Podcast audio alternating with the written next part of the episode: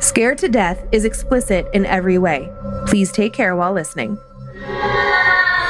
Whether thou art a ghost that hath come from the earth, or a phantom of night that hath no heart, or one that lieth dead in the desert, or a ghost unburied, or a demon, or a ghoul, whatever thou be, until thou art removed, thou shalt find here no water to drink. Thou shalt not stretch forth thy hand to our own. Into our house enter thou not. Through our fence break through thou not. We are protected, though we may be frightened. Our life you may not steal, though we may be scared to death. Welcome to Scared to Death, Creeps, Peepers, Roberts, and Annabelles. I'm Dan. Hello, Dan. I'm Lindsay. You sure are. Oh my gosh. You're Lindsay. I uh, that that protection Sumerian protection spell Uh-huh. that starts the show that we have on a blanket uh, that's been for sale on the store. Yeah. I uh, was at Will XX's Salt Lake City studio. I'm wearing his uh, black salt shirt right now. Uh, Yeah. Tattoo artist and uh, fan of the show and friend. And he had that blanket there, and I forgot that it was our blanket. He didn't have the blanket. He had the flag. Flag. Okay, the big like um like tapestry. Tapestry? Tapestry. Oh, this guy. tapestry and uh and i had like just felt like an idiot i was like oh man that's cool and he's like yeah that's yours i was like oh yeah i thought that looked familiar You are a genius. genius You know so many things about things. uh speaking of merch look at new merch hitting the bad magic store this week A pretty interesting design pretty wild actually Is it wild, cool, and interesting? oh it is uh, you can head on to uh over to badmagicmerch.com and pick up a wild interesting cool tee today had no idea Logan was designing this shirt until I checked our design board for announcements, and I think it's very funny. So well played, merch wizard, aka Art Warlock, uh, Logan Keith. I love it. We've gotten so many comments about wild, cool, interesting. I just I just love that it went on so long, and I had no idea that those were our three two go to adj- or our three go to adjectives. Oh, I've known for a while. I didn't realize I was saying wild so much. it's wild. No, I was saying wild. You oh, kept I saying was saying interesting. interesting. Oh, okay, so I wasn't. Okay, you were saying wild. I was saying- Wild. I, I was probably saying cool. P- probably because it's like an old man thing to say. Oh, like, oh, that's is? cool. It's old now. Uh, all right, No. it's, it's a boomer uh, term. I don't know. I say, I still say groovy and dope. So like, how old am I? Can I say? Am I am I allowed to say sick? That's so sick. That's sick, bruh. I don't think anybody's saying that. Okay, all right. Well, Kyler taught me a new one. Cop. Oh, I'm gonna go cop a. I'm gonna go cop a new T-shirt. I was like, oh, what? I always heard that one growing up as cop a feel. Right. Well, well. now, now, I mean, I now guess it's cop a lot of things. right. You can cop anything. Oh man. You're just going to get something. Ah, okay. You know, like oh, I'll cop a coke. So you you could cop a feel if you want. just d- different. Um. Okay.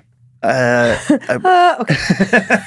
what what fan submitted horror stories do you have for us today, Lindsay Marie? Well, ooh, middle name. Yeek. Am I in trouble? Is that do you associate that with being in trouble? Would your Yes, mom of like, course. Lindsay Marie. Lindsay Marie. Okay. all right. I like, Lindsay ah, Marie Faith. ah.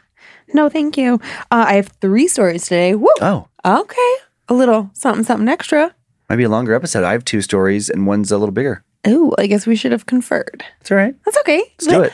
They love it. Okay. Okay.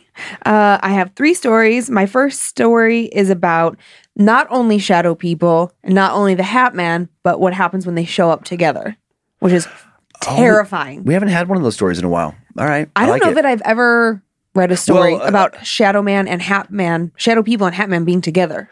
I just meant we hadn't had a Hat Man or a Shadow Person story in a while. I follow you. Yeah. I Now, see. we, now we get both. two for one special. Then we have a story about a nightmare that literally becomes reality, which is weird. And then we have a ghost who likes to smoke. Interesting. hmm It is interesting. It's wild. God, I didn't even mean to do it that time. Damn it. Okay. I, I, I want to say have like little like buzzers. Like every time you say Uh-huh. it, I do it. and You, you get zapped. I get zapped. Yeah, like oh, some behavioral so technique. fun. Okay, I have my usual two. First, a bit bigger than normal. I'm going to share a lot of uh, haunted lore that surrounds Kentucky's Bobby Mackey's music world. Uh, Joe- Bob Mackey. Bobby Mackey. So not Bob Mackey. Mm-mm. Okay. Bobby Mackey's Music World. Uh, Joe recognized this from the Ghost Adventures episodes.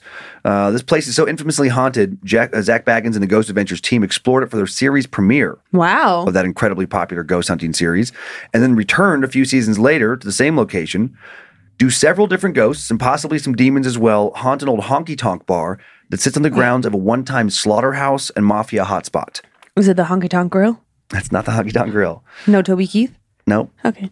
Uh, next, the very unusual story of uh, Audrey Marie Santo. Was this poor girl some kind of vessel for paranormal, perhaps even heavenly activity? Was she capable of the miraculous? Not a scary story, just another interesting angle on what may be possible with the paranormal. Okay. I'm into that. You ready to uh, show off your socks and get started? I love your dress, by the way. Thank You you. look extra beautiful. Oh, thank you. That's so nice. Yeah. Do you want me to say one last time what the charity was for this month? Oh, yes. Mm-hmm. I, I thought that was a good idea. Okay. Okay. I also bit my cheek. So if I slur my words, I'm really sorry. My cheek is swollen on the inside. And I find myself kind of like doing that. it's really obnoxious. Uh, for the last time this month, the Halo Dental Network is our uh, charitable donation that we made this month of $14,300. Another 1600 being set aside for the future Cummins Family Scholarship Fund. Uh, more info coming about the scholarship in months to come. But the Halo Network was founded by Dr. Brady Smith. It's a coalition of dental professionals who donate their services to the dental underserved. Services include dental implants, veneers, crowns, and fillings. If you want to learn more, please visit Halo Dental. Halo Dent. I can't speak. see? Halo Dental Network. Dot org. Yeah. Uh, not only can you donate, you can also nominate someone in need. And now, yes, I will show you my socks, but first I have to cover up with um, this blanket because, you know, Yeah. short dress. Okay. Today Yeah. I went with aliens. aliens. Yeah. There we go. Wait, there it is. Hello. Okay, not much uh, setup uh, for this first tale. Okay. We'll be getting in pretty quick. Okay, get in. Have you ever been to a place that felt so evil, so full of dark, dangerous energy that you knew right away you should leave? A place reportedly full of not just spirits, but also demonic entities. A place where spirits refuse to coexist peacefully with humans and actively seek to harm anyone who enters their space. Bob Mackey's Music World, in the little town of Wilder, Kentucky, just seven miles south of downtown Cincinnati, claims to be exactly such a place. It's reported by many to be the most haunted nightclub in America. And if you believe all the legends, a dark and bloody history has led directly to its current reputation. Time now for the tale of the spirits of Bob Mackey's Music World. In the 1850s, the site of Bob Mackey's was a large slaughterhouse and meatpacking facility constructed to serve northwest Kentucky and Cincinnati, Ohio. Workers dug a pit of sorts in the basement, called a well in numerous sources, but not a well in the traditional sense. No one was taking any water from it. They were feeding it with all the blood and waste from the animals slaughtered there. There are rumors that the slaughterhouse owner would dispose of just about anything in this pit, or anyone, if you paid him enough. How many humans' remains may, be, may have been dumped into this pit are a mystery. The slaughterhouse closed down in the 1890s, and shortly following this closure, more rumors soon began to circulate that now satanic cults were using the empty building for their rituals, and that they used the old pit, described again as a well, uh, to dispose of animal sacrifices, and possibly human sacrifices as well. This supposedly went on for years. Next in the lore of the building's history are tales of murder. At Bobby Mackey's and the immediate area around it, there have reportedly been numerous extremely gruesome murders over the years. Perhaps the most disturbing is the murder of 22 year old Pearl Bryan. Pearl was a young woman from Greencastle, Indiana, a few short hours' drive away from Bobby Mackey's. And in 1896, her headless corpse was discovered in a field just two miles from the former slaughterhouse. Some think she'd been killed at Bobby Mackey's right before. Uh, or something she'd been at Bobby Mackey's right before she was killed, that maybe even was killed there, and that her body was then dumped a few miles away. An examination of her body revealed that she was five months pregnant when she died. Oh, shoot. Scott Jackson, Pearl's boyfriend at the time, and a student at the Ohio College of Dental Surgery, had convinced her to come to Cincinnati so he could arrange an abortion. Pearl left home on February 1st, 1896, telling her parents she was going to Indianapolis, and she did go there, but then she kept going all the way to Cincinnati and just beyond it. According to the legend, instead of taking Pearl to a doctor or a surgeon, Jackson and his roommate Alonzo Walling attempted to perform the abortion themselves. Oh, my God. They first tried inducing a miscarriage with chemicals and cocaine. When that failed, they used dental tools. Oh, my God. And they went to the old abandoned slaughterhouse to do it where no one would see them, where no one would hear Pearl scream if something went wrong. And the surgery did go wrong, Pearl died. In an attempt to cover their tracks, they placed her body in an empty field and removed her head so she couldn't be identified. They almost got away with all of this, but they left Pearl's shoes on her feet, and the police found the manufacturer of those shoes, Lewis and Hayes, who confirmed the pair was sold to Pearl Bryan. Some seriously impressive 1890s detective work led to multiple murder charges. And the trial for Pearl's murder became quite the local spectacle. It was all anyone in the area seemed to talk about. Tickets were sold to the hearing. Over 5,000 people stood outside the courthouse waiting for the news on the day of the jury's verdict. During the trial, Alonzo Walling testified that it was Jackson's idea to cut Pearl up in order to make her remains harder to identify. He and his roommate, Scott Jackson, were both found guilty of murder in 1897 and both sentenced to death. Strangely, Jackson and Walling were supposedly both offered life in prison to be spared the death penalty if they'd only reveal the location of Pearl's head. But they refused. Why? What could they have been possibly hiding that would turn them or lead them to turn down a deal to save their lives? Both men were executed on March 21st, 1897, in front of thousands of witnesses. And while standing on the gallows, Alonzo Walling, furious he had also been given the death penalty for being dragged into his roommate's abortion scheme, vowed to haunt the area forever. Pearl's head was never found. More rumors now swirled. These new rumors asserted that Jackson was involved in a satanic cult that would meet and make sacrifices in the old slaughterhouse, and that Pearl's head must have been used in some kind of ritual inside the slaughterhouse. And the two men wouldn't admit any of this because they would supposedly suffer Satan's wrath if they revealed the location of her head. Bloodhounds used to find Pearl's head led investigators to the abandoned building, now known as Bobby's Mackey, Bobby Mackey's Music World, but then police couldn't find her head once they got there. Was it thrown down into that old slaughterhouse pit? The remains of the former slaughterhouse completely demolished in the early 20th century, and then the lot sat empty until the 1920s, when a new building was erected that served as a casino, nightclub, and speakeasy during Prohibition. A decade later, in the 1930s, a man named E.A. Buck Brady purchased the building and n- named the nightclub and gambling hall Primrose. He operated the club successfully for around a decade, and then that success caught the attention of the Cincinnati mob, who tried to buy him out but he refused to sell. Mobsters then started threatening Buck and his customers in the parking lot. And that harassment led to Buck drawing his gun on a mobster named Albert Red Masterson. That incident caught the attention of local law enforcement, and then Buck was charged with attempted murder. Then there are two different accounts of what happened next. Buck either walked away from the business in 1946 or took his own life inside the club. Either way, the building sat vacant again for a few years before reopening as a nightclub named Latin Quarter in the 1950s. And this new chapter would add more tragedy to the historical lore. Joanna was a dance hall girl and the daughter of the owner. When she worked at the Latin Quarter, she was young and beautiful. And she fell in love with Robert Randall Mackey, a singer and regular performer at the club. And like Pearl many years before her, she became pregnant out of wedlock. She and Robert intended to run away together, but Joanna's father forbade her to leave and then used some criminal connections to have Robert killed. They tried to make it look like a suicide and left his body hanging in the dressing room. When Joanna learned what had happened, she poisoned her father, then killed herself in the building's basement. Once more, the location was abandoned. A few years later, the club now reopened again as a bar called the Hard Rock Cafe, not associated with the famous restaurant chain. Nearly every night was full of violence and crime, drunken fights, shootings, drugs, illegal sex work. There were rumors that the mob owned the club. What is currently the men's restroom was supposedly the mob's main office, where there was allegedly a trap door that led straight down to the old slaughterhouse well.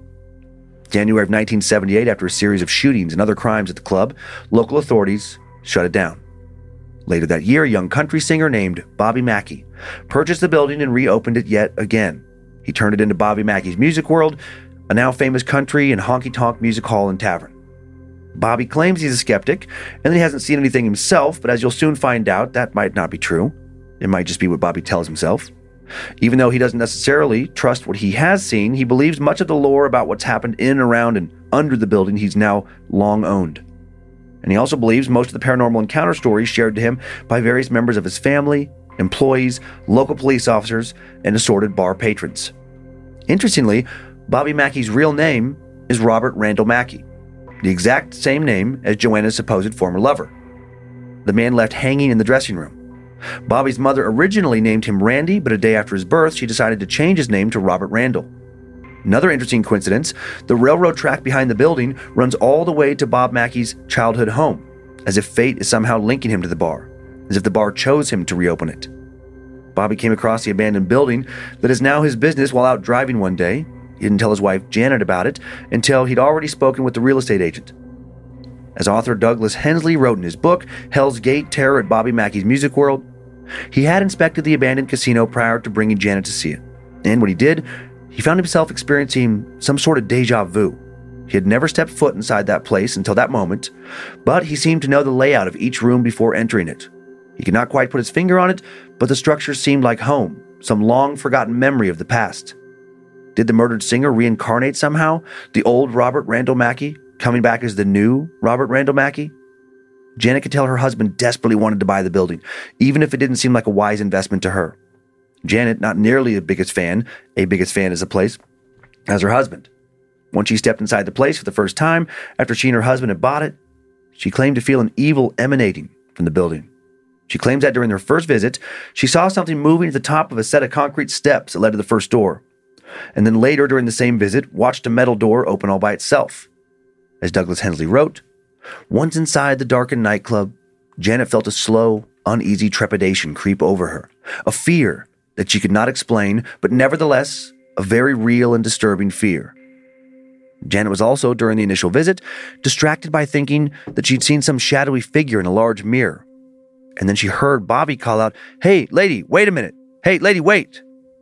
But then when Janet questioned her husband about this, he insisted he hadn't said that. It was just her imagination.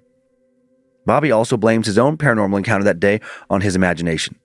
He said, I was up there on the stage, imagining the room filled with people dancing and singing, you know, and then I thought I saw a woman in a white gown with a long, uh, light brown hair walking across the room near the front of the bar.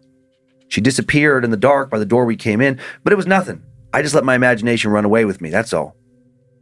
As the two were about to leave the building after their first visit there together, as they passed the ballroom, Bobby jumped up onto the stage and began singing. And according again to Douglas Henley, Hensley, a cold surge of fear shot through Janet, like ice water rushing through her veins, as she stood there on the hardwood dance floor, staring up at her husband, who seemed to be in some sort of trance. As Bobby continued singing the song, his voice sounded more and more distant, and the unexplainable fear Janet was feeling became even more prevalent, crowding the room with an overbearing sense of evil. Her skin felt instantly clammy, and a nauseating hot sensation flooded her body, giving her the feeling that something inside these walls would surely choke the life from her if she didn't get out. The air inside the room was still and close and smelled too much like a crypt, a tomb, waiting to swallow her very soul at any hint of animosity.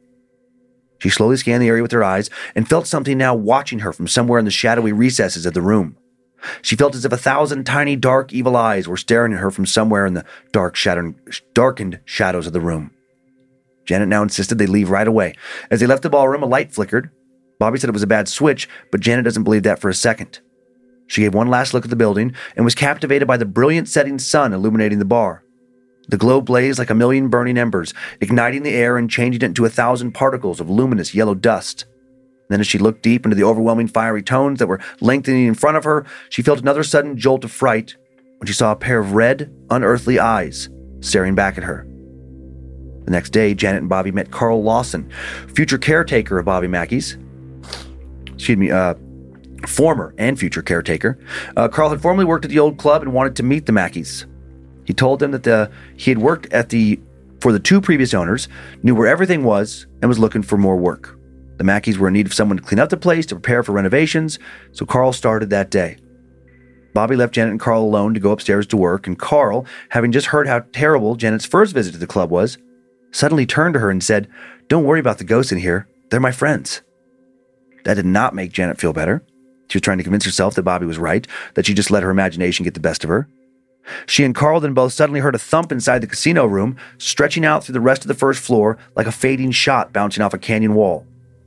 When they went to investigate, they found that a giant picture of a flamingo had been knocked to the floor. Carl picked it up, then looked to the ceiling and whispered, I'm back, and I'm here to stay this time. I won't leave again, I promise. Janet got the chills. Luckily, she was left alone for the rest of that visit. But then, just a few days later, she was attacked by something else in the building for the first time. She arrived in the morning to get some work done. She was pregnant, couldn't do any heavy lifting, so she decided to sweep the ballroom. Soon she became tired, stopped for a break. She decided to go talk to Carl about the ghosts. Eager to learn as much as she could about that strange place, she first looked for Carl in the casino room, couldn't find him, walked back to the ballroom, and as she walked towards the doorway, something made her stop dead in her tracks. Her arms hung rigid as her eyes swept the darkened shadows of the casino room. As she stood there emotionless, a cold, or as she stood there motionless, a cold, soul piercing chill passed through her body, causing her to shudder uncontrollably as the hairs on the back of her neck bristled. She was hearing whispering from all around her. Janet tried to call out for Carl and Bobby, but the words wouldn't come. Then she heard a man distinctly whisper, Get out! in a voice like sandpaper. Meanwhile, Carl smelled roses around him while he worked in another room. He'd been at the bar long enough to know what that meant. The ghost of Joanna was near, the young, beautiful woman who'd killed herself in the basement after her lover and the father of her baby had been killed. She was known in life to wear a perfume that smelled like roses, and Carl had smelled that scent many times before encountering her ghost.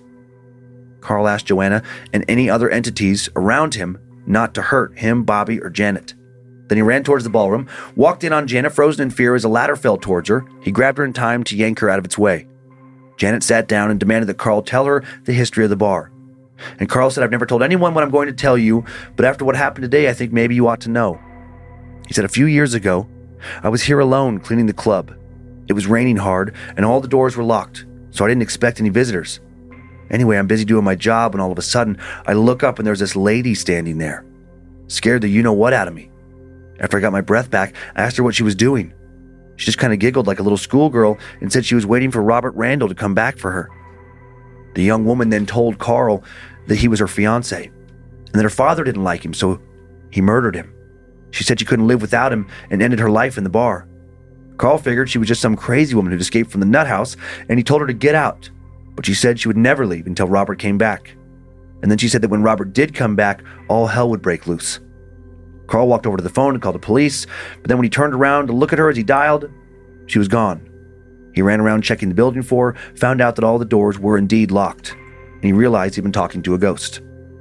Over the years, talking to lots of people and doing his own research, he said he learned her name was Joanna, and he told Janet that following that visit, she appeared to him several more times. Once, when Carl was drunk, he heard her say, Beware of the evil that hides inside. Then he heard her say, as if she was talking to someone else, Don't harm this man. He's the keeper of the beasts and the children. Beasts and children, what could that possibly mean? Carl t- uh, now told Janet that Joanna was a good spirit, but that something else that was evil also lived inside the bar. And he promised he'd figure out what it was sooner or later and help get rid of it. When Janet and Carl stood up following this conversation to go find Bobby, they now heard a frantic scratching sound with a terrible suddenness coming from the door beneath their feet. Carl said he'd heard this exact noise many times before and felt like it was something trying to lure him down into the basement. Said he'd never gone down there to see what it was. He told Janet he was also scared to go in some of the uh, other rooms at night. Janet, now freaked out more than ever, told Bobby when she found him a minute later everything that had just happened. She told him that they shouldn't reopen the club, they should sell the building, and, uh, you know, they got into a huge shouting match. Bobby refused to sell. He was determined to make his dream of owning a country music venue come true, and he felt like this was his destiny. Janet ended up agreeing to let Bobby do what he was determined to do, and they finished renovating the place and had a grand opening. Bobby ended up adding a new stage, dance floor, mechanical bull, bar, pool tables, spruced up the building's big various rooms to create a fun place, at least for those who the spirits chose not to harass, to dance and drink the night away. The paranormal sightings and experiences then continued to haunt Janet Carl, many of the bar's patrons, and many of the employees for years afterwards, right up until the present. Nearly everyone who has ever worked at the bar believes it's haunted, except for Bobby Mackey. At least he won't admit it. Carl Lawson, as the caretaker, would live in a small upstairs apartment above the bar alone for years after it opened. And he claims that every morning at 6 a.m., he was woken by the sound of an army marching through the bar. Says he was too afraid to go downstairs and ever inspect the noise. Instead, he locked himself in his room, slept with a loaded shotgun near his bed. Carl claims that while living there, he ended up becoming a victim of some kind of demonic possession as well that a minister had to perform an exorcism in the kitchen and heal him in August of 1991. During the exorcism, Carl Latt was told he laughed maniacally, that at one point he even put his hands around the pastor's neck and tried to choke him. He would later claim no memory of any of this. At one point during the exorcism, the preacher said, It's time for you to leave Carl alone. And Carl screamed, I won't go. I'm not leaving. If I leave, we all have to leave. Carl then fell out of his chair and said, I don't have to go nowhere. This body is mine. This body is mine. Bobby Mackey, who actually witnessed this, states that no part of him believes that Carl was just putting on a show. He says Carl showed a completely different personality during the entire ordeal. And yet somehow Bobby still refused to believe any spirits inhabited the bar. While this exorcism seemed to work, the paranormal terror was not over. Not long after the exorcism, one of the kitchen walls caught on fire. The fire department never could determine the cause. Not long after that, Rich Lawson, a regular patron, said he felt a suffocating presence in the men's restroom one night. A metal trash can flew across the room at him. More disturbingly, after the trash can flew through the air, he saw a man with a mustache standing behind him before just disappearing. Before he disappeared, he asked the man what his problem was, and the bathroom became intensely hot, and the man repeated over and over, Die game, die game, die game.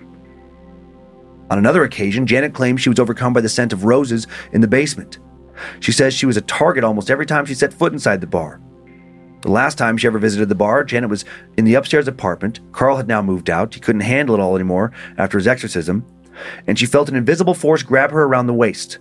She claims it picked her up, floated her through the air, and almost threw her down a steep flight of stairs. When it tossed her down, she heard a male figure scream at her, Get out! Get out! Get out! And she did what was commanded. She's never been back inside the club since that incident. Sightings and encounters have continued since Janet stopped coming. Old photos of Pearl Bryan match witness descriptions of a headless ghost in odd clothing seen by a few staff members. Photos of former owner Buck Brady also match descriptions of spirits seen at the bar. The paranormal hotspots seem to be the spotlight room, the catwalk above the stage, the basement well, the old china room, a platform area near the kitchen, and an odd staircase. A set of stairs near the basement well have been deemed the stairs that lead to nowhere, because they truly do lead to a blank wall. Some who've been brave enough to venture down these stairs have reported hearing phantom footsteps behind them. The basement itself, sometimes called the Room of Faces, Several different people who have ventured down there have reported seeing evil faces appear on the floor and walls. Club manager Laura Rowland claims that on a few different occasions, when going through the building and closing down for the night, she's found the lights on, doors unlocked, and the jukebox playing the anniversary waltz, which is terrifying because the jukebox is unpl- unplugged when this happens, and the anniversary waltz is not a song in the jukebox catalog. Laura has also reported feeling the building shake while she closed up one night. Fearing an earthquake, she ran outside. Everything stopped and the building was perfectly still. If there was an earthquake, it was never reported. Another employee once said they saw a dark, angry man behind the bar and the spirit of Joanna. All of these claims drew the interest of Zak Bagans and the Ghost Adventures crew. They picked Bobby Mackey's World, as I said, for the series premiere back on October 17, 2008. They would interview Bob Mackey and Carl Lawson about their experiences. When the team asked Carl if the evil spirits were still inside the bar, he said, I feel them now. Carl then took them uh, into his old apartment, where he claimed to feel a burst of cold air on the stairs, as if he pulled open a refrigerator door. He said he felt the spirits watching him while he was inside the apartment. The current caretaker at this time, Matt Coates, reported being one of the people to have seen faces in the basement. Said he also saw a glowing green satanic pentagram on the floor. And he said when he put his hand to the floor to touch it, it burned him. During the filming of that first episode, Ghost Adventures team member Nick Groff went to use the men's room and heard something bang on the wall twice. Fellow team member Aaron Goodwin also heard the noise. When they taunted the spirit making the noise, they heard it again, now also heard footsteps above their heads. When Zak Bagans investigated the basement, he said he felt a tingling sensation on his back, which quickly turned into a burning sensation. He then lifted up his shirt and revealed three long, thin scratches. And when he confronted the spirits in the room for attacking him, he said he was scratched again. As Zak left the basement, cameras capturing. Uh, as Zak left the basement, cameras captured a small orb of light flying away from his back. Cameras also picked up a moving shadow in the basement that appeared to be the shape of a man. After filming the episode, a few crew members reported dark energy following them home into their personal lives. Nick reported hearing pots and pans banging around in his house. And he said a girl he was dating had her rosary ripped off her neck and dragged across the floor by an invisible force. Aaron and his wife actually separated after their investigation. They both started sharing the same nightmare about Bobby Mackey's. He believes that the investigation led to the end of his marriage. Despite all of this, the Ghost Adventures team later returned to the bar while filming episode 29 during season 4 in October of 2010. Once again, they claimed to encounter a lot of paranormal activity. A special guest of theirs, Bishop James Long, felt sharp needles drag across his hand and discovered three scratches. An invisible force also knocked an EVP device out of his hand. When Bishop James put blessed oil on Zak's forehead, his skin burned. When he put a special medallion on caretaker Matt Coates' neck, his skin burned as well. While filming this episode, the team used a spirit box to try and communicate with entities in the building, and they seemed to have made contact. They heard, I can't go back in there, when asked why the spirit couldn't come up from the basement to the bar. Spirits also seemed to target Bishop James. The spirit box picked up, It's going down with the bishop. Bad day. When asked who was going to have a bad day, they heard the bishop. While Bishop James performed a blessing on the building, Aaron Goodwin said later that he started to feel angry. When Bishop James threw holy water, Aaron imagined himself beating the bishop up, and then he told Bishop James that he wanted to kill him. He was later extremely disturbed by these feelings. He'd never been so affected by a paranormal investigation before. Despite all this activity, the bar remains open to this day, and Bobby Mackey still runs it. Matt Coates, still the caretaker, at least was a, a few years ago. He thinks something there doesn't want him to leave. He said he's tried to quit multiple times, but always keeps coming back. Several different clergy members and psychics have tried to cleanse the bar, drive out the dark energy, but nothing has ever worked. So why is Bob Bobby Mackey such a hotspot of dark energy? Plenty of other locations have been home to more murder and suicide and tragedy than this club, locations that don't share the same amount of paranormal activity. According to some people, the bar's basement houses some kind of portal to hell itself, or at least a gate into another realm.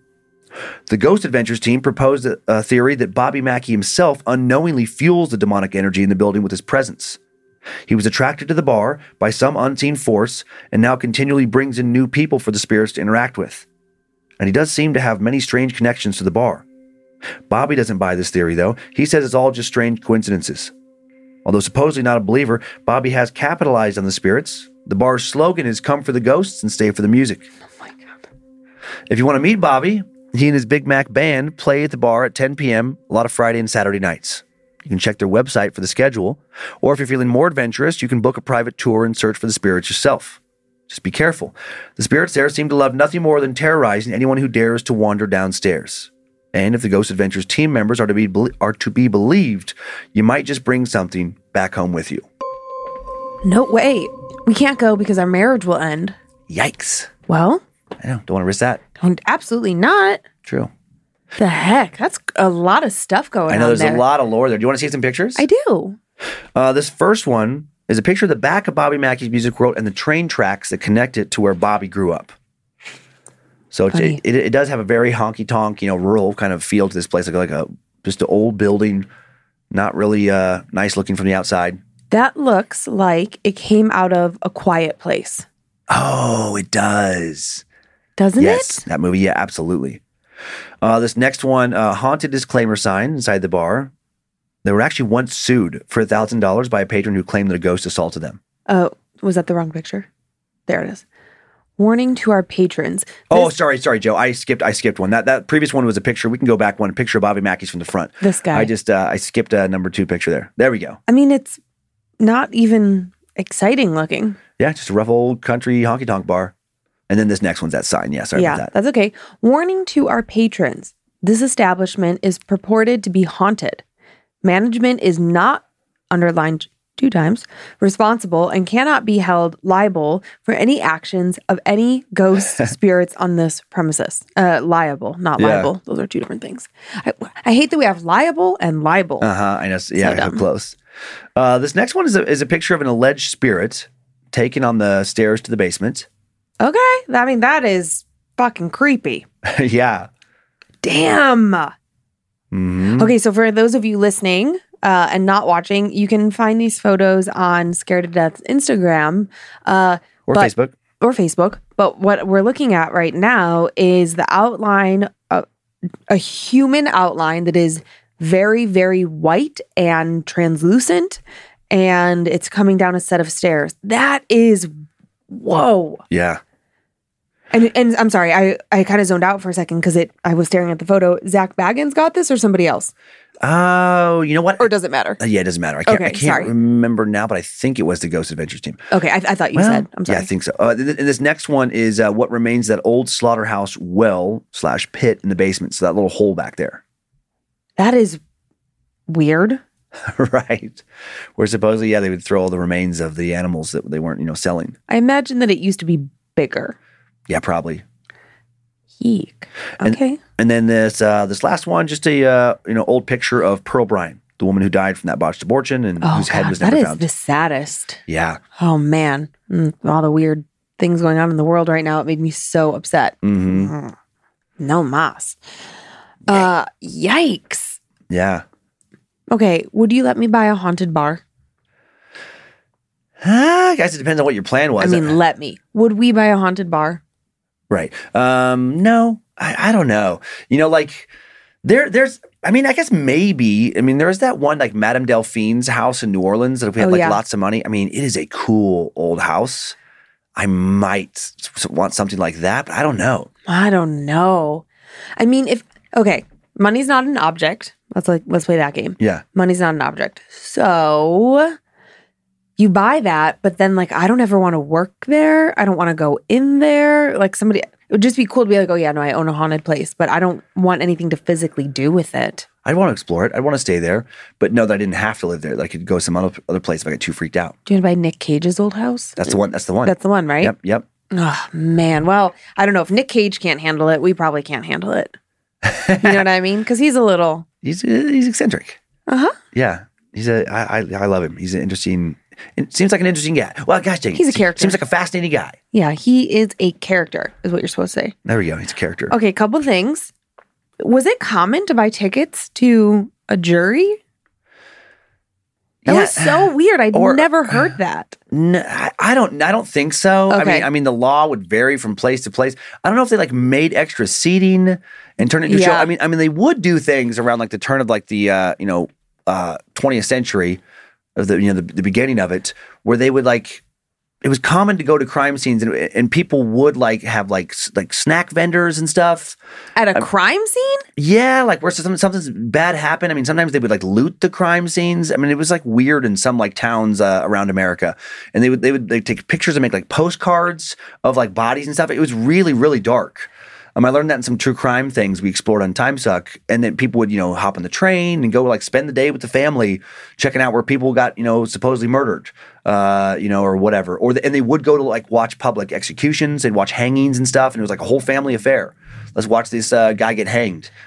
Okay, well, to me, those are two very different things. If you were going to go watch a man or woman be hanged, uh, and you're going as a family, it almost feels like it serves as a lesson to your children of like, hey, you can really get in a lot of trouble for Yeah. not obeying the law, right? so, yeah. I, I guess I can extreme, yeah. extreme, but relevant to the times, Yeah. right? I mean, Mhm. hanging people is extreme. So, okay, that I can at least make some can I can reconcile that in my brain. But a murder scene, I'm just thinking like worst terrible, most awful thing. Our child is murdered. Yeah. I don't want a fucking hot dog vendor out there like get your Right. hot dogs, get your hot dogs, check out the dead body. It, it was rare. I want I want to say it happened with the uh, Valeska. I can't remember how to pronounce that word. Valeska, Valeska, um, axe murders in that house. Visalia? Isn't that how you say it? I don't remember. Okay, it doesn't matter. Uh, but there, but there was those uh, like, like like intense crime scenes like that. Uh, there was Mhm. one where um oh gosh dang. Oh, what was her name? It was the Hoingy Boingy lady from uh, Time Suck. Oh Uh, wait, Belle Gunness? Belle Gunness, Thank you. You're welcome. Man, my brain is so foggy with uh, the remnants of uh, COVID still. That's okay. But, I'm uh, here for you. Thank you. Uh, but like you know, there's a bunch of like people supposedly buried on her property on her farm. Mm-hmm, And so I think people like went down there and like explored it and stuff. I don't know. It, it was just a very weird time for a while. I know that that has nothing to do with the paranormal. It was just a specific Yeah. detail that stood out to me in the most peculiar way where I thought like I've never heard that. Yeah. Yeah, okay. Uh Oh yeah. So the only other thing I'll say so we're not here for forever is you said something about at some point someone seeing an orb in Yeah. you know in photos. So oh, while Dan was sick, we were trapped at home Oh, together. Yeah. And he, we, he was harassing our animals, and Oh yeah, and I- think I didn't say that here, or we didn't say it on this show. But yeah, I had um this COVID this this past week. I got I got it in Salt Lake City. That's right, because we recorded the bonus episode for uh Patreon. Right, so right. only those people know that you were sick. Yeah, sorry about that. That must have been so confusing. Um, but anyways, in that video that I took of you harassing Penny and Gigi, Yeah. people are talking about how they Oh saw yeah, saw little orbs. several orbs, and I have refused to go back and watch the video. Yeah, yeah, yeah. So somebody else can watch it and then give me a play by play. Okay. All right. Are you uh, uh ready to move uh, away from a place where the paranormal seems to be present to a body where something paranormal seemed to have been present? Yeah, I'm excited for this new kind of twist on a story. Before we head on over to the strange and perhaps miraculous tale of Audrey Santo, first time for a sponsor break. Thanks for sticking around, creeps and peepers. We are back with more exploration of the paranormal. Not much setup on this one either. Uh, again, this is not so much horror, just more of an interesting story of what might be possible. Okay. A little quick story here. And many of the stories we tell here on Scared to Death, while they're, you know, terrifying, they're not entirely without reason. We at least think we can understand them. We can speculate. We're at least able to conceptualize, for example, some dark entity being the result of a brutal event here on Earth, like a murder, just talking about that. Or we rationalize ghosts as the souls of spirits of those who have died lingering on in the form of some kind of supernatural entity. But sometimes seemingly paranormal events just don't appear as understandable. Sometimes we see signs of something not of this world, and we don't have any idea what they mean, or even if they're good or bad. We don't know if we should be in awe of something larger and more powerful than us or terrified of it. Time now for the mysterious tale of Audrey Santo. Born in Massachusetts on December 19th, 1983, Audrey was the youngest of four children born to Linda and Steve Santo. And on August 9th, 1987, three year old Audrey was happily playing outside in the driveway with her four year old brother Stephen. When Stephen came inside, upset and alone, Audrey's mother Linda and her 12 year old son Matthew ran out to look for Audrey, and they found her face down, or found her face down in the backyard swimming pool. Matthew quickly dove in, pulled Audrey from the pool, and unconscious, she was rushed to the hospital. Now, at the hospital, the family were told that Audrey was now suffering from something they didn't even know was possible.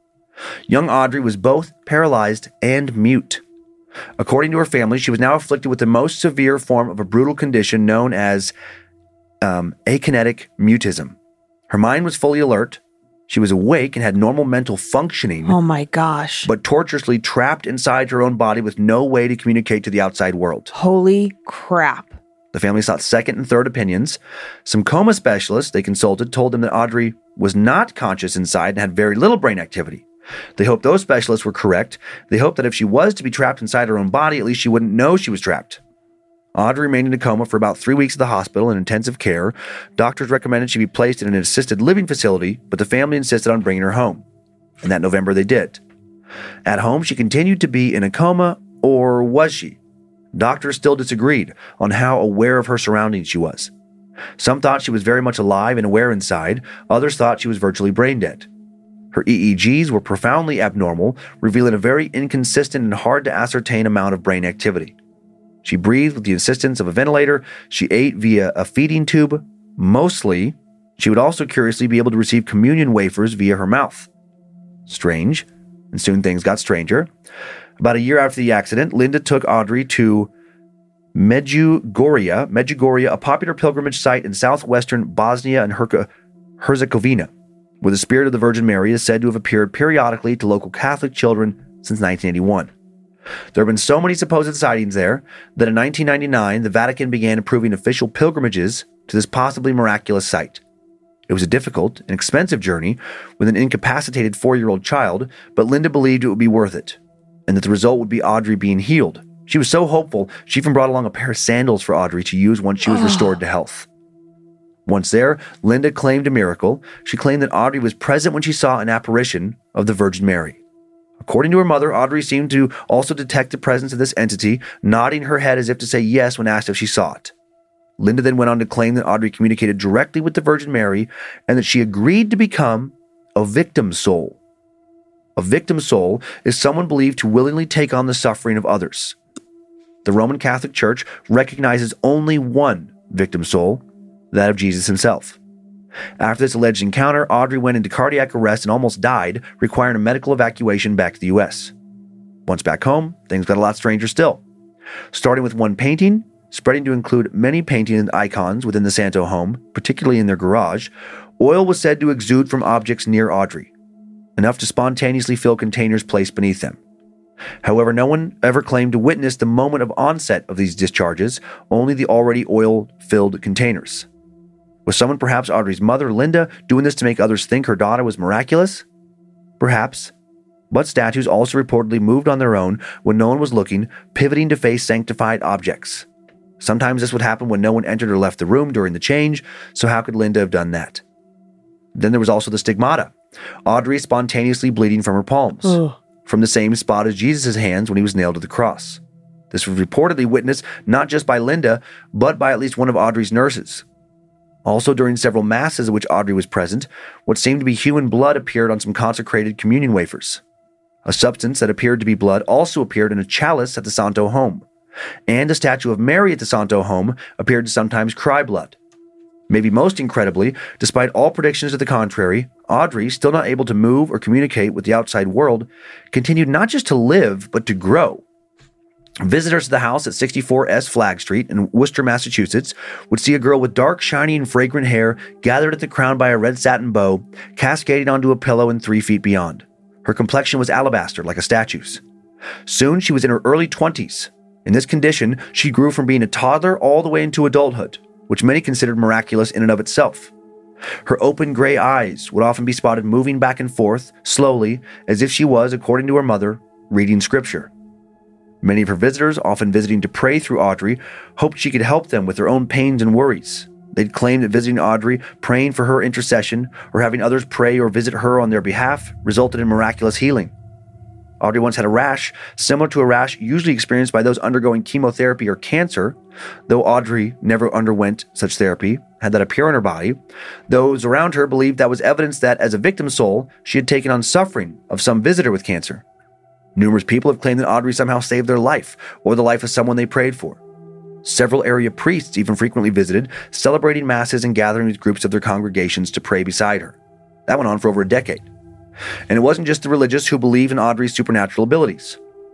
Boguslaw Lipinski, a Boston biochemist, would testify to the mysterious nature of the oils found in the home that had supposedly secreted from paintings and other objects near Audrey. He says he ordered a chemical analysis and discovered it to be without the characteristic chemical signature of any known commercial oil. John Harding, former chief of pediatrics at Hahnemann Hospital in Worcester, was asked by a priest to examine both this oil and one of Audrey's communion wafers allegedly containing blood.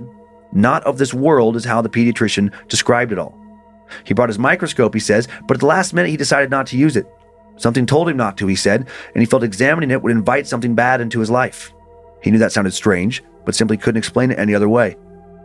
Audrey died on April 14, 2007, at the age of 23 from cardio cardiorespiratory failure. Family, friends, and clergy were at her side, and a petition circulated in the years has been circulated in the years since to make her a saint. So, what is to make of her bizarre story? Is it nothing more than a family turning to any explanation they have, fabricating evidence perhaps to explain a random, terrible tragedy? Or even worse, trying to capitalize off of it? Were they able to manipulate a few medical professionals into legitimizing their findings somehow? Or was it much more than that? What if the blood and oil that mysteriously appeared in Audrey's home was somehow proof of God? Or perhaps signs of some other paranormal entity or paranormal power we interpret as God? Huh. Just an interesting story. Just a fascinating story. Damn it. I should have gotten buzzed. I know. I know. See, wouldn't it be so fun to have buzzers? True. I mean, they wouldn't have to hurt that much. It Yeah. would just be a little like, A reminder. Oh, yeah. yeah. I would want to sit on it so it would get you right in your booty. Like, zoom. Um, okay. I, this is, I'm, I'm going to say this just to say it. I'm going to be hard on this story, and it's not because it's like on the religious end of things. Okay. It just sounds like bullshit. Oh, okay. I just, I'm like, uh uh, uh uh, uh uh. First of all, she can't be a saint. No way. Because in, um, if I remember correctly, in order to be, uh, I think it's in, or, or you're ordained a priest, do they or- ordain you as a saint? You have to perform some sort of miracle. There's criteria. I don't hear any miracles. well, the healing. That's what they're saying. But there's no like I know it could be coincidence. coincidence uh you know there was no like laying of hands they didn't you know it wasn't like people came to her and said like make me better and then you witnessed it in that person No. it sounds like they were like they were praying for other people and then by happenstance Yeah. i i just call bs on this whole story i don't Okay. buy it i, I think you know I, I don't know what their financial situation was but I don't know if they could afford like extensive testing or it could have just been a weird medical you know thing i mean we're still learning things i mean look Mhm. at just as an example covid like we know that there are Yeah. things out there that we don't know yet or things that we don't quite understand i mean we still haven't even cured cancer Yeah. not really Yeah. right we haven't cured aids there are so many things that we don't know we Right. can't cure ms we can't cure parkinson's like there are all these diseases that maybe someday we'll be able to be able to cure so with that thought in mind i just have to think like it was a horrible tragedy Yes. she nearly drowned and that is the guilt as a parent that comes with that i can't imagine. would not wish on anybody just like horrific it makes me so upset to even think about it Yeah. terrible i think it was just a freak thing that this like akinetic whatever Oh, yeah. I, I've never heard of that. And that sounds like its own kind of hellacious torture Yeah. to potentially have all your mental faculties, but not be able to speak, taste, nothing. Yeah. you Akine- know. akinetic mutism. I, I'd not heard that either. Akinetic mutism. Yeah. Uh, and then, and then that thing about like the wafer, I mean, well, I guess you didn't go to church that much, but like, you know, the Eucharist just melts in your mouth. Oh, So I don't really have a problem with her her Oh. ability to eat that. Right, because you wouldn't have to swallow it. No, I mean I just because you take a feeding tube doesn't mean you can't swallow because you still have to be able to swallow your own saliva. Yeah, yeah, yeah. It's still so- just drain down there. Yeah, so it would just be like, I mean, it would, it doesn't get super thick. It, it's like, um, sort of just like a, how the way a piece of paper sort of just dissolves in Yeah, water yeah. over time. So I didn't buy that piece of it. Uh, I just, I don't Okay. know. Yeah. And and then what? So she's the only. If Jesus is real, if Jesus, he, Right. she is the only other victim. So get the f out of here. No way. There are so Why many you, why are you pulling back on the fuck? because we're talking about God. Oh, all right. I don't know. It just feels a little, yeah. Okay. Um, whatever. Fuck it. Okay. Does it make you happy? um, no, I just think like, okay, you think about like Mother Teresa. I don't even think that she's been ordained a saint. I can't remember. Yeah. I, I'm almost certain that she has not. But you know, I mean, it's not like I've looked Yeah. it up anytime recently. But let's just say she's not. So Mother Teresa's not a saint, but this chick is. No way. yeah. I mean, they, ha- and they, ha- and they haven't made her a saint. Yeah. I know, but like just the the idea that that's something that they want to pursue. I just mm. okay. Mm. and it's not about the religious aspect. Like I don't want any emails about like, oh, you just don't believe it because you you think bad things can happen and good things can't. It's not that. It has nothing to do with that. Just this particular case, you don't it's buy. Just this scenario that I'm like, meh. All right. Okay. When I was growing up, my childhood best friend, her family was quite religious. Her grandparents came from Italy, like very, very uh, old school religious, you know, all the things, statues everywhere, so many rosaries. Like it was actually very sweet. Yeah. and uh, she had a Virgin Mary statue in her bedroom, and it did cry one time. Weird. It was so weird. And interestingly enough, you know, we talked to her. I mean, she called me. She was like, "Holy shit!"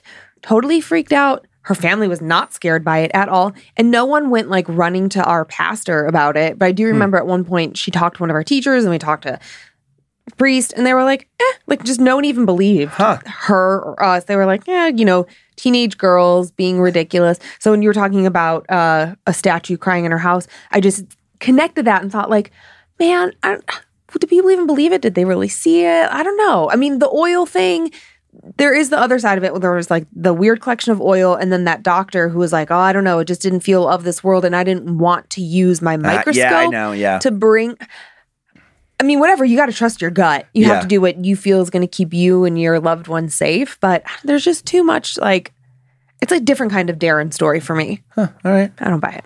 You know, I, I, I like I like I like that uh see that side of you in here. Or usually usually I'm more of the skeptic.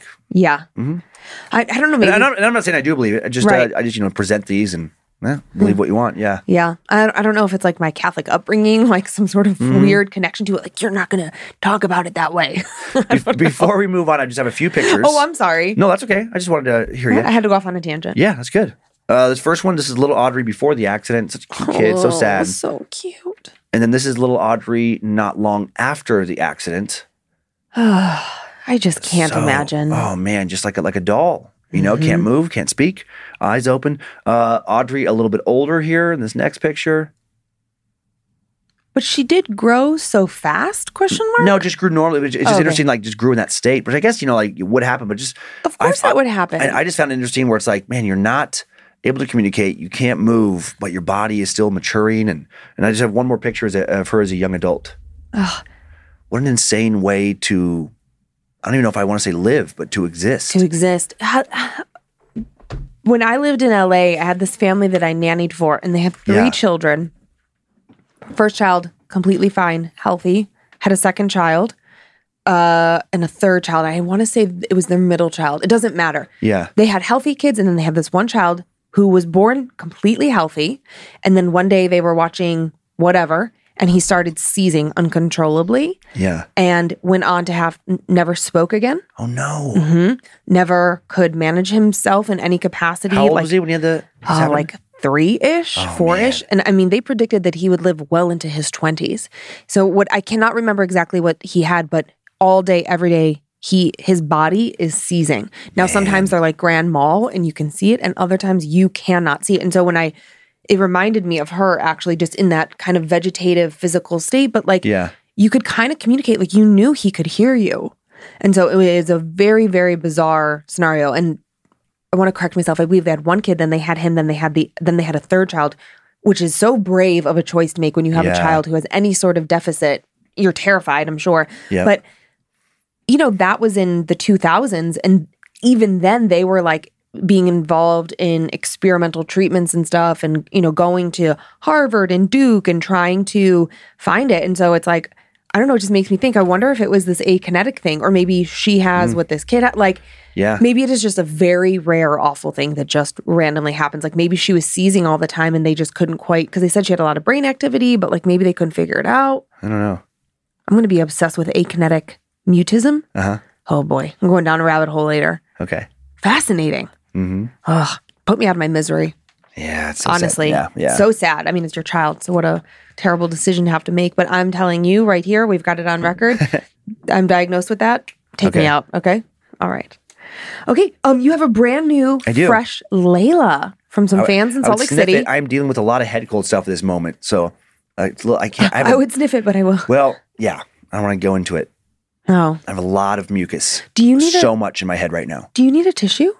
I need I need a lot of tissues. I think I can just like kind of uh, maintain it for the rest of the show. Are you sure? You have a box of tissues behind you. There's only one left there, and I need about twenty. Oh, okay. We can have Joe bring some in, and we can mute you for a minute.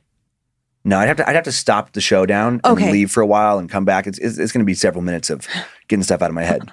Okay. Well, I'll try to be Okay. uh, expedient with my No, storytelling. I, I'm good. Yeah, I'll, I just won't be as talkative as normal. Oh, that's okay. I'm carrying it. I got it. I've got all the talks. I had a big coffee today. but th- but th- thank you for the, uh, the the new squishy. yeah, it did come with a, a poop squishy, a poop emoji squishy, Yeah. and a banana squishy. But you know, from a nice Salt Lake City creep or peeper. yes, exactly. Okay, well, uh, our first tale, my first tale this week is a double whammy Hatman Shadow Person combo, Yeah. and I can't really think of any stories where we have dark evil entities teaming up together.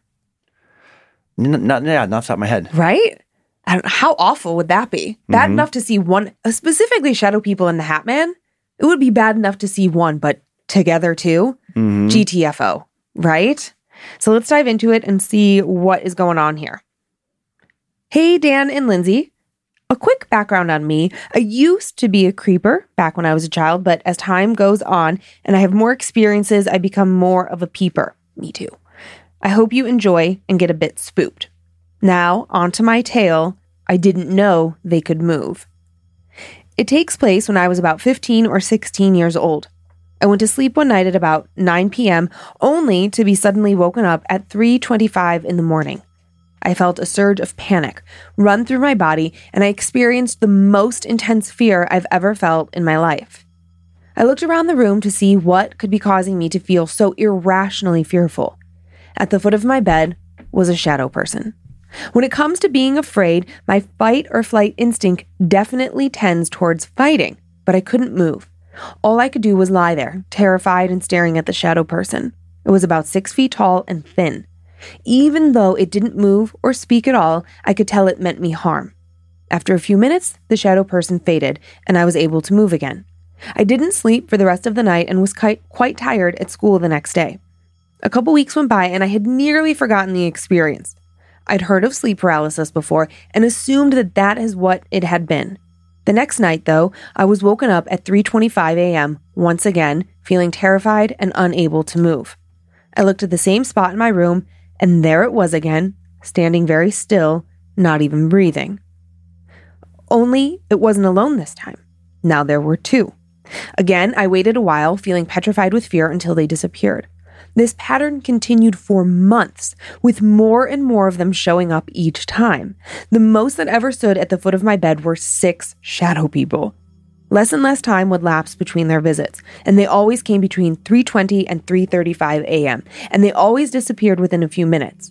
I don't know if I was being a Darren or if it was just because I was a child or because sleep paralysis seemed pretty like uh, seemed like a pretty believable explanation. But I still didn't do anything about it and only told a few close friends about my experiences. Then one day, I had an encounter with the shadow people that would change my mind about the possibility of sleep paralysis as a feasible explanation. I was walking from the kitchen to the living room while home alone. I felt that familiar feeling of terror sweep over my body, stopping me in my tracks. There, in the living room, stood two shadow people, and between them was the Hat Man. The feeling that the Hat Man gave me was far worse than any that the shadow people ever had. I stood there frozen for what felt like an eternity. Then something that looked like another shadow person, but was instead white and glowing, appeared. It stood still for a few seconds and then all of them faded away at the same time. I haven't seen a shadow person or the Hat Man since. I've avoided looking into them much because I don't think I want to know what was happening there. I hadn't thought about this in a couple of years, but I was listening to one of your episodes about shadow people, the one from Portugal to be exact. And the moment they talked about the shadow people moving, I stopped the podcast, took out my earphones, and nearly left work early. Wow. Interesting, huh? Uh huh. To Interesting.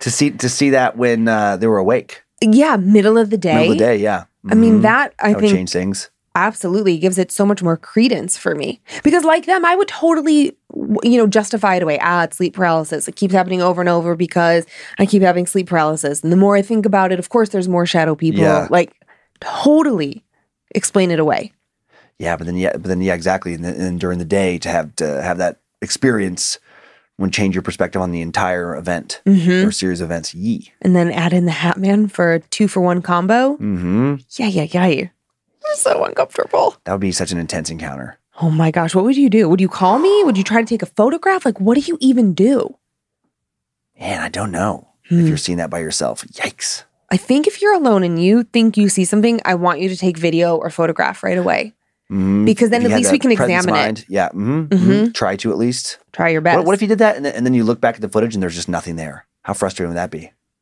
Would you assume that you're just crazy? Your imagination is just uh, ran Yeah. wild? Yeah, I mean, I think, you know, it would take a while to really accept that as an answer, but that would be my initial instinct is to justify, like, oh my gosh, Lindsay, you must have been so tired. It was the what if you saw them so clearly oh God. and then took video? I'm picturing like a horror movie scene where you're like looking at your phone Mhm. and as you're taking the video, they're not showing up. Mm. Mm, that would be so interesting. Like, Mhm. you don't even see them in the phone. Right. Gosh, I hadn't thought about that. Oh gosh, dang. huh? I don't know. I don't know. I, I well, I would be doing the like phone, like you know. Yeah, yeah. And then if I'm seeing both, then then I'm really losing my mind. But what if you, you know, grab your phone, whip it up to take a photograph or a video, and they're gone in the phone, and then also gone in life? That's confusing too. hmm I don't know. Let's just hope we don't see anything. Okay. Okay.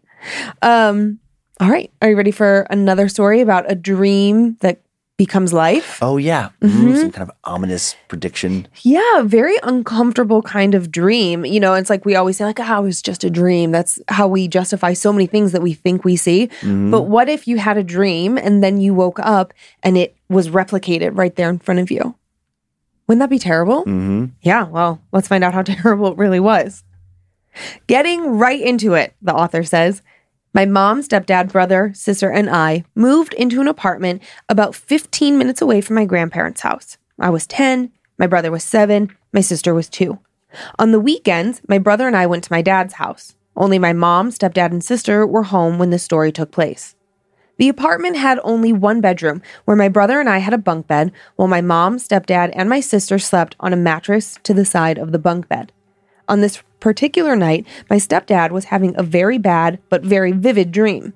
In his dream, he saw a hunched old witch grab my sister by her feet and pull her off the mattress, mattress and drag her out into the hallway. He felt helpless, as if he could not move or do anything to stop the witch. He kept trying to move and to talk, but his body would not budge. Finally, when he was able to move, he frantically woke up my mom to tell her about his most terrifying dream.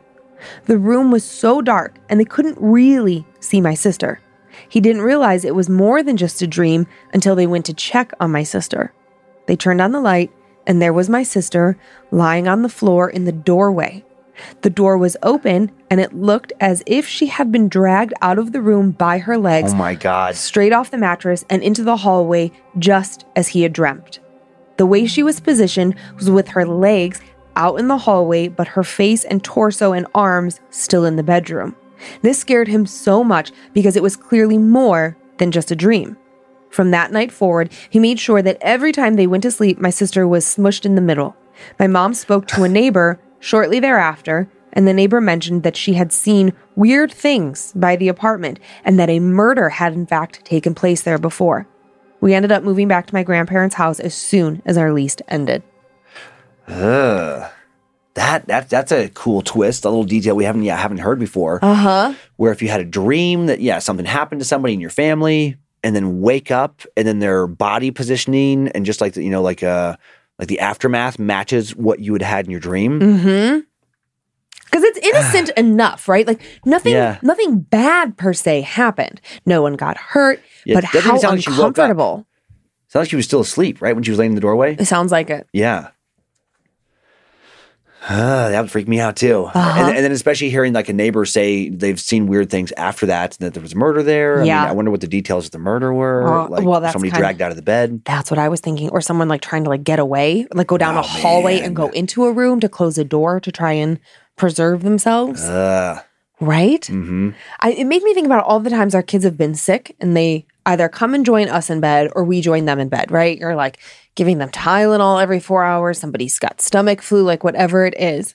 And, you know, so you're kind of like exhausted anyways. And the more tired I am, but then having to get up puts me in a less deep sleep. Yeah. And I tend to have more vivid dreams then. I mean, if I woke up thinking like, oh, I have to give Monroe Tylenol, but also was having some weird, creepy dream, and then she was somehow duplicating that, no way. no thank you Holy crap. Holy crap. And kids are so creepy when they sleep. They say so many weird things when they sleep. I know that it's funny that the kids went that long phase. Remember, it was like once a night Kyler would speak in his sleep for like for I don't know a couple years. Years. Yeah. Yep, And it, it was just one time. He, it was usually about a half an hour or so after he fell asleep. uh huh. You just hear some statement up there. I, I'm fine. I'll be fine tomorrow. and then, and then just that was it. But it was so regular. It was so Monroe, weird. And Monroe, had it for a while too. Yeah. Yeah. I haven't. I can't. I'll forget about it. Just nonsense. Yeah. I haven't heard either one of them in a long time. Mm-mm. Yeah, they went through Funny. that phase. Yeah. I don't know. Maybe it's part of growing up. I have no idea. I don't know why we sleep talk actually. So fine.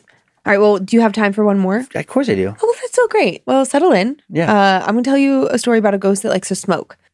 Oh yeah. Yeah, that's right. You mentioned the smoking ghost earlier. hmm Yeah. This this is very bizarre, and it made me think about our studio and how I would feel if I came into the studio and smelled a particular scent every time I came in that didn't belong here. Yeah. Right. Uh-huh. Uh-huh. Cigarette smoke is such a specific Yep. smell. Yep. Absolutely. Okay. Uh here we go. Hey creep fam. I'd love to go off about what a huge fan I am of you two, Aw. your work, and the community you've created with this wonderfully spoopy show, but I tend to ramble, so let's just get on with it. I own a photography studio right in the heart of our downtown stu- area. The building is amazing and has been restored a few times since it was originally built in 1855.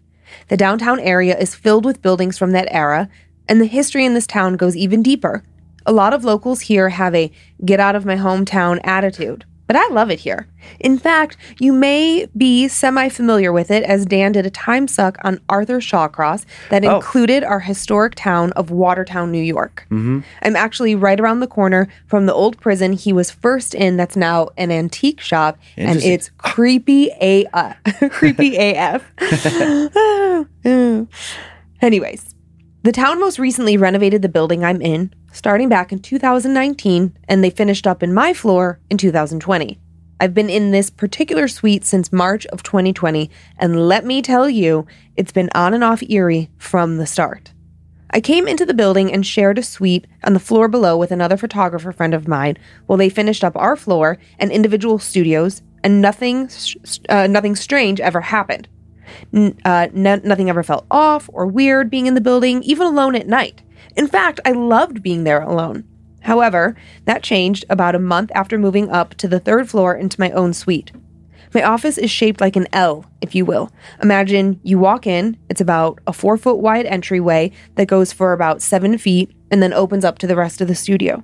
The space is so small, that's what makes this story so weird. I came into work one morning to get some editing done before a session, and right as I walked in, I was hit with the overwhelming smell of cigarettes. It wasn't in the hallway, it wasn't lingering in the staircase or the elevator. Hell, it wasn't even past the closet door just in my entryway. Immediately, I thought it must be one of the construction guys working on the building coming in from a smoke break and stinking the place up. It was just it was just getting stuck right by my door. Awesome. A few days later, same thing. Coming up, no smell of anything. Not in the halls, not the stairs.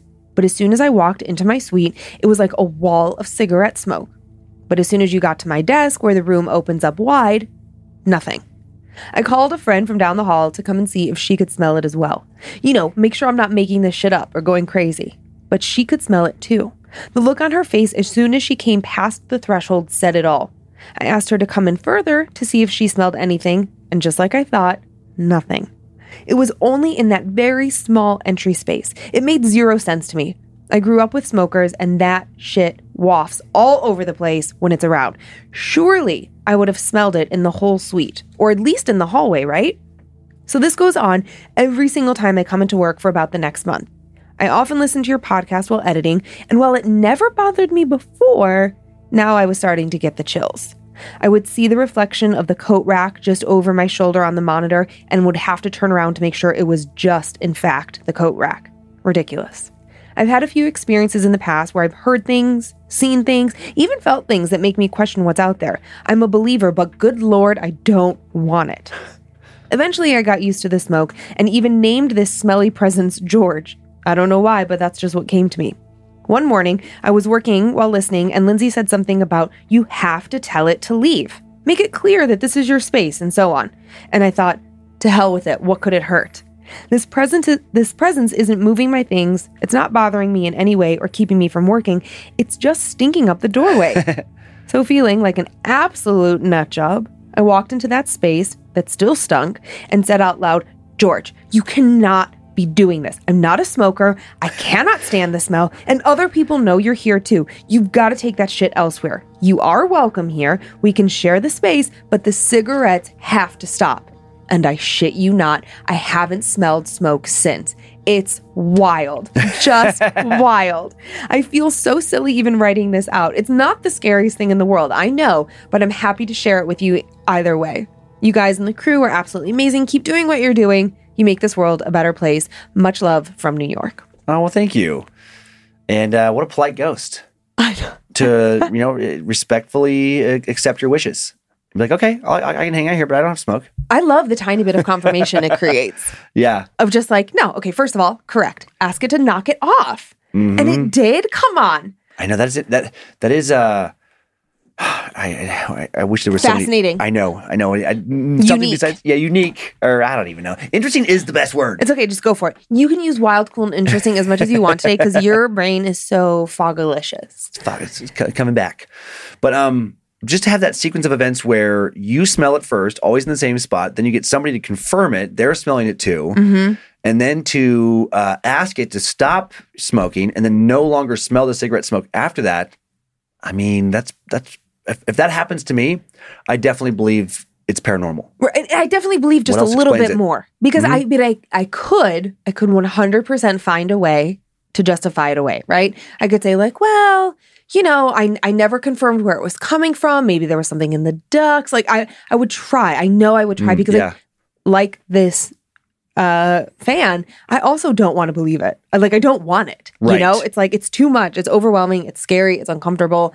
Blah blah blah. So momentarily, I would feel like, yep, okay, this is real. But then over time, I it would make me uncomfortable to come in, even though it didn't make me feel scared. Yeah, I still don't like it, yeah, you know. So it's like, maybe, maybe it was this.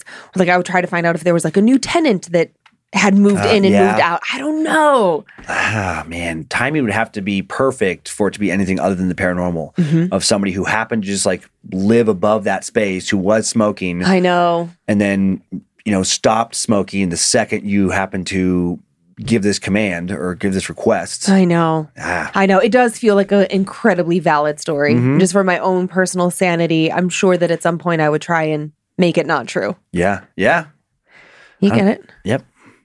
It's wild. do you want to do some Annabelle shout outs? I do. Do you want me to start, or do you want to start? Why don't you go and then Yeah. that'll give you a little break before you have to do our closing? Okay. Okay.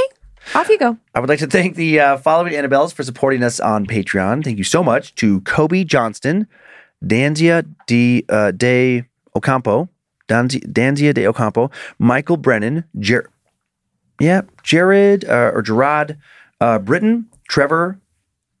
Ooh, boy, I got some tough ones today. Schwartfager, I didn't even do that on purpose. Uh, Schwarzenegger?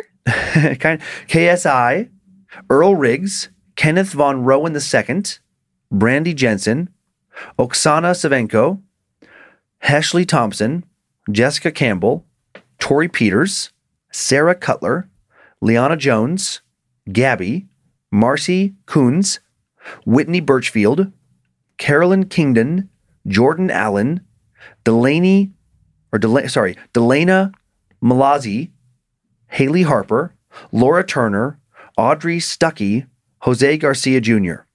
Very well. I'd like to thank the following Annabelles one more time for helping us to donate to the Halo Dental Network Sequoia Harold, Camille Klume, Brandon and Nicole Tanya, Justin Elliott, Matt Stubbs, Christy Cornelson, Bailey, Heather El- Heather Elledge, Dustin Harris, Angel Ocho, Jeremy Horde, Jenny Gibson, Zigsel, Savannah Watson, Eli Holmes, Catherine Clements, Veronica Molina, Pants Shittington. Very nice. Yep, real name. Sarah Lee, Joshua Martini, Brandon Keenholes, Jeffrey Lawrence, Amber, C.U., just the initials, Okay. Destiny, Emily Woods, and Jason Neal. Well done. Thank you. Emily, I'm sorry I chopped your name out of previous episodes. This poor gal, she emails and she's like, hey, like it's really been a long time. And I'm like, Aw. and I had, it was written into the episode, but when I did a cut and paste, I just cut and paste yours and then I cut and paste mine and hers just got chop chopped. Oh, well, Sorry, Em. Got to figure it out now. My bad. Better late than never. Can I do some spoobies? Yeah. Thank you. Uh, okay, some spoopy shout outs to David from K. Happy wedding. Happy birthday. I love you. To Nancy from Deja. Love and miss you, my work wife. Stay cool in your Texas pool. to Cal from Alicia and Lucas. Happy birthday. To Kelly from Austin. Happy anniversary. And to Austin from your mom, Stephanie. Happy birthday. How many birthdays? Happy birthdays. Birthday, birthday, birthday. Uh, and that's our show. Thanks for continuing to send in your personal tales of terror to my story at scared to death podcast.com. You can email us for everything else at info at scared to death podcast.com. Thank you to Logan Keith and Liz Hernandez for the work on social media, and to Logan again for running badmagicmerch.com. Thanks to Joe Paisley for producing and directing today. Uh, pretty much most days, almost every days. Yeah, pretty much. Uh, Zach Cohen for custom soundbed creation, Heather Rylander for organizing the My Story emails, and to our book editor, Drew Atana for polishing and preparing the listener stories for the upcoming book number three. Oh man, we just sent it to the printer. Exciting. We'll let you guys know when they're on sale soon. Thanks to producers Olivia Lee for finding my first story today and to Sophie Evans for finding the second. You can subscribe to Bad Magic Productions on YouTube if you want to watch the show in addition to listening to it. And you can follow us on Facebook and Instagram at Scared to Death Podcast if you want more content like the pictures for, from each show. And we have a private Facebook group, Creeps and Peepers, if you want more horror interaction in your life. Thank you to Liz Hernandez for moderating that. And if you don't want to hear ads, if you want monthly bonus episodes, check out our Patreon and get the entire catalog ad free. Enjoy your nightmares, creeps and peepers. Hope you were scared to death. Bye. If spirits threaten me in this place, fight water by water and fire by fire. Banish their souls into nothingness and remove their powers until the last trace. Let these evil beings flee through time and space. Evil may pass through, but hath no home here within, scared to death.